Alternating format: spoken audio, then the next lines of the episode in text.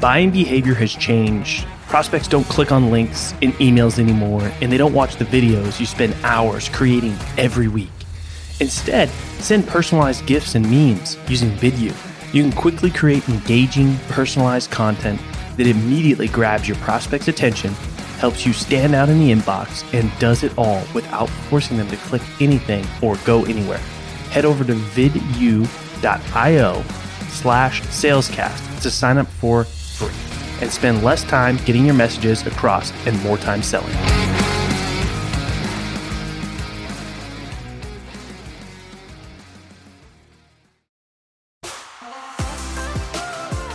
My name is Collin Mitchell, and welcome to Sales Transformation, a daily podcast with the best moments from the most respected people in the sales world. The goal of this show is to give you a daily dose, weekends included, in 10 minutes or less to help transform the way you sell. I hope you enjoy today's episode, and now to David to tell you what you can expect in today's episode.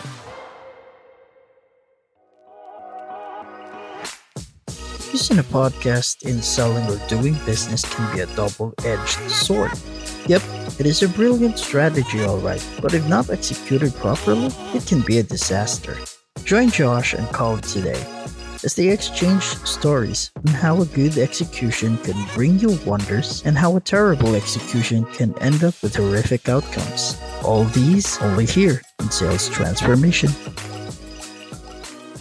All right, so so so most of these deals Yeah. are real estate deals. Yeah. Clearly, you're not using cold calling to to to to get these dues. Deal, maybe now, maybe you'll change your Yeah. strategy. I don't know. Maybe I'll convince you to come over to the dark side. Um, you know, and, and so just walk me through your process. Like you you you mentioned, you're using the podcast.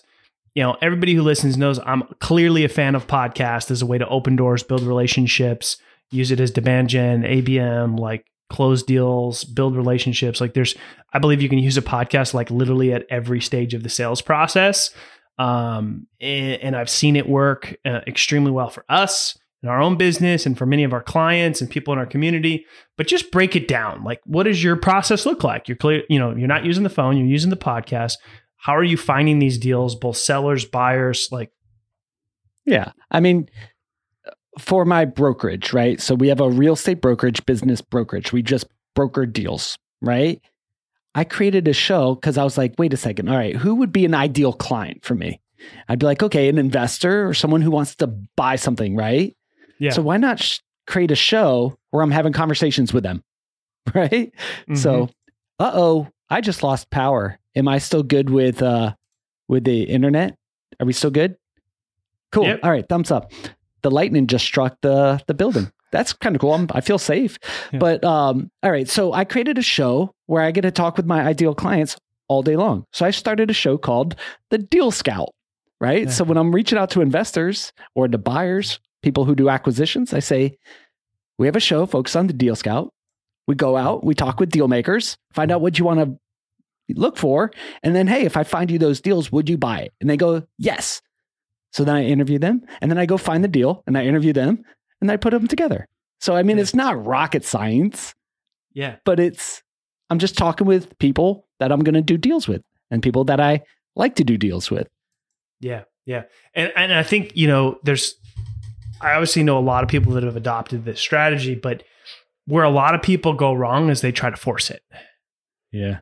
Yeah, and so the funny thing is, is so before we started Salescast, right? I had never been on a podcast before, um, and Chris invited me on his show. I had a great experience, and I'm like, "This is so cool, man! I want to start a show." And he's like, "Yeah, I can help you."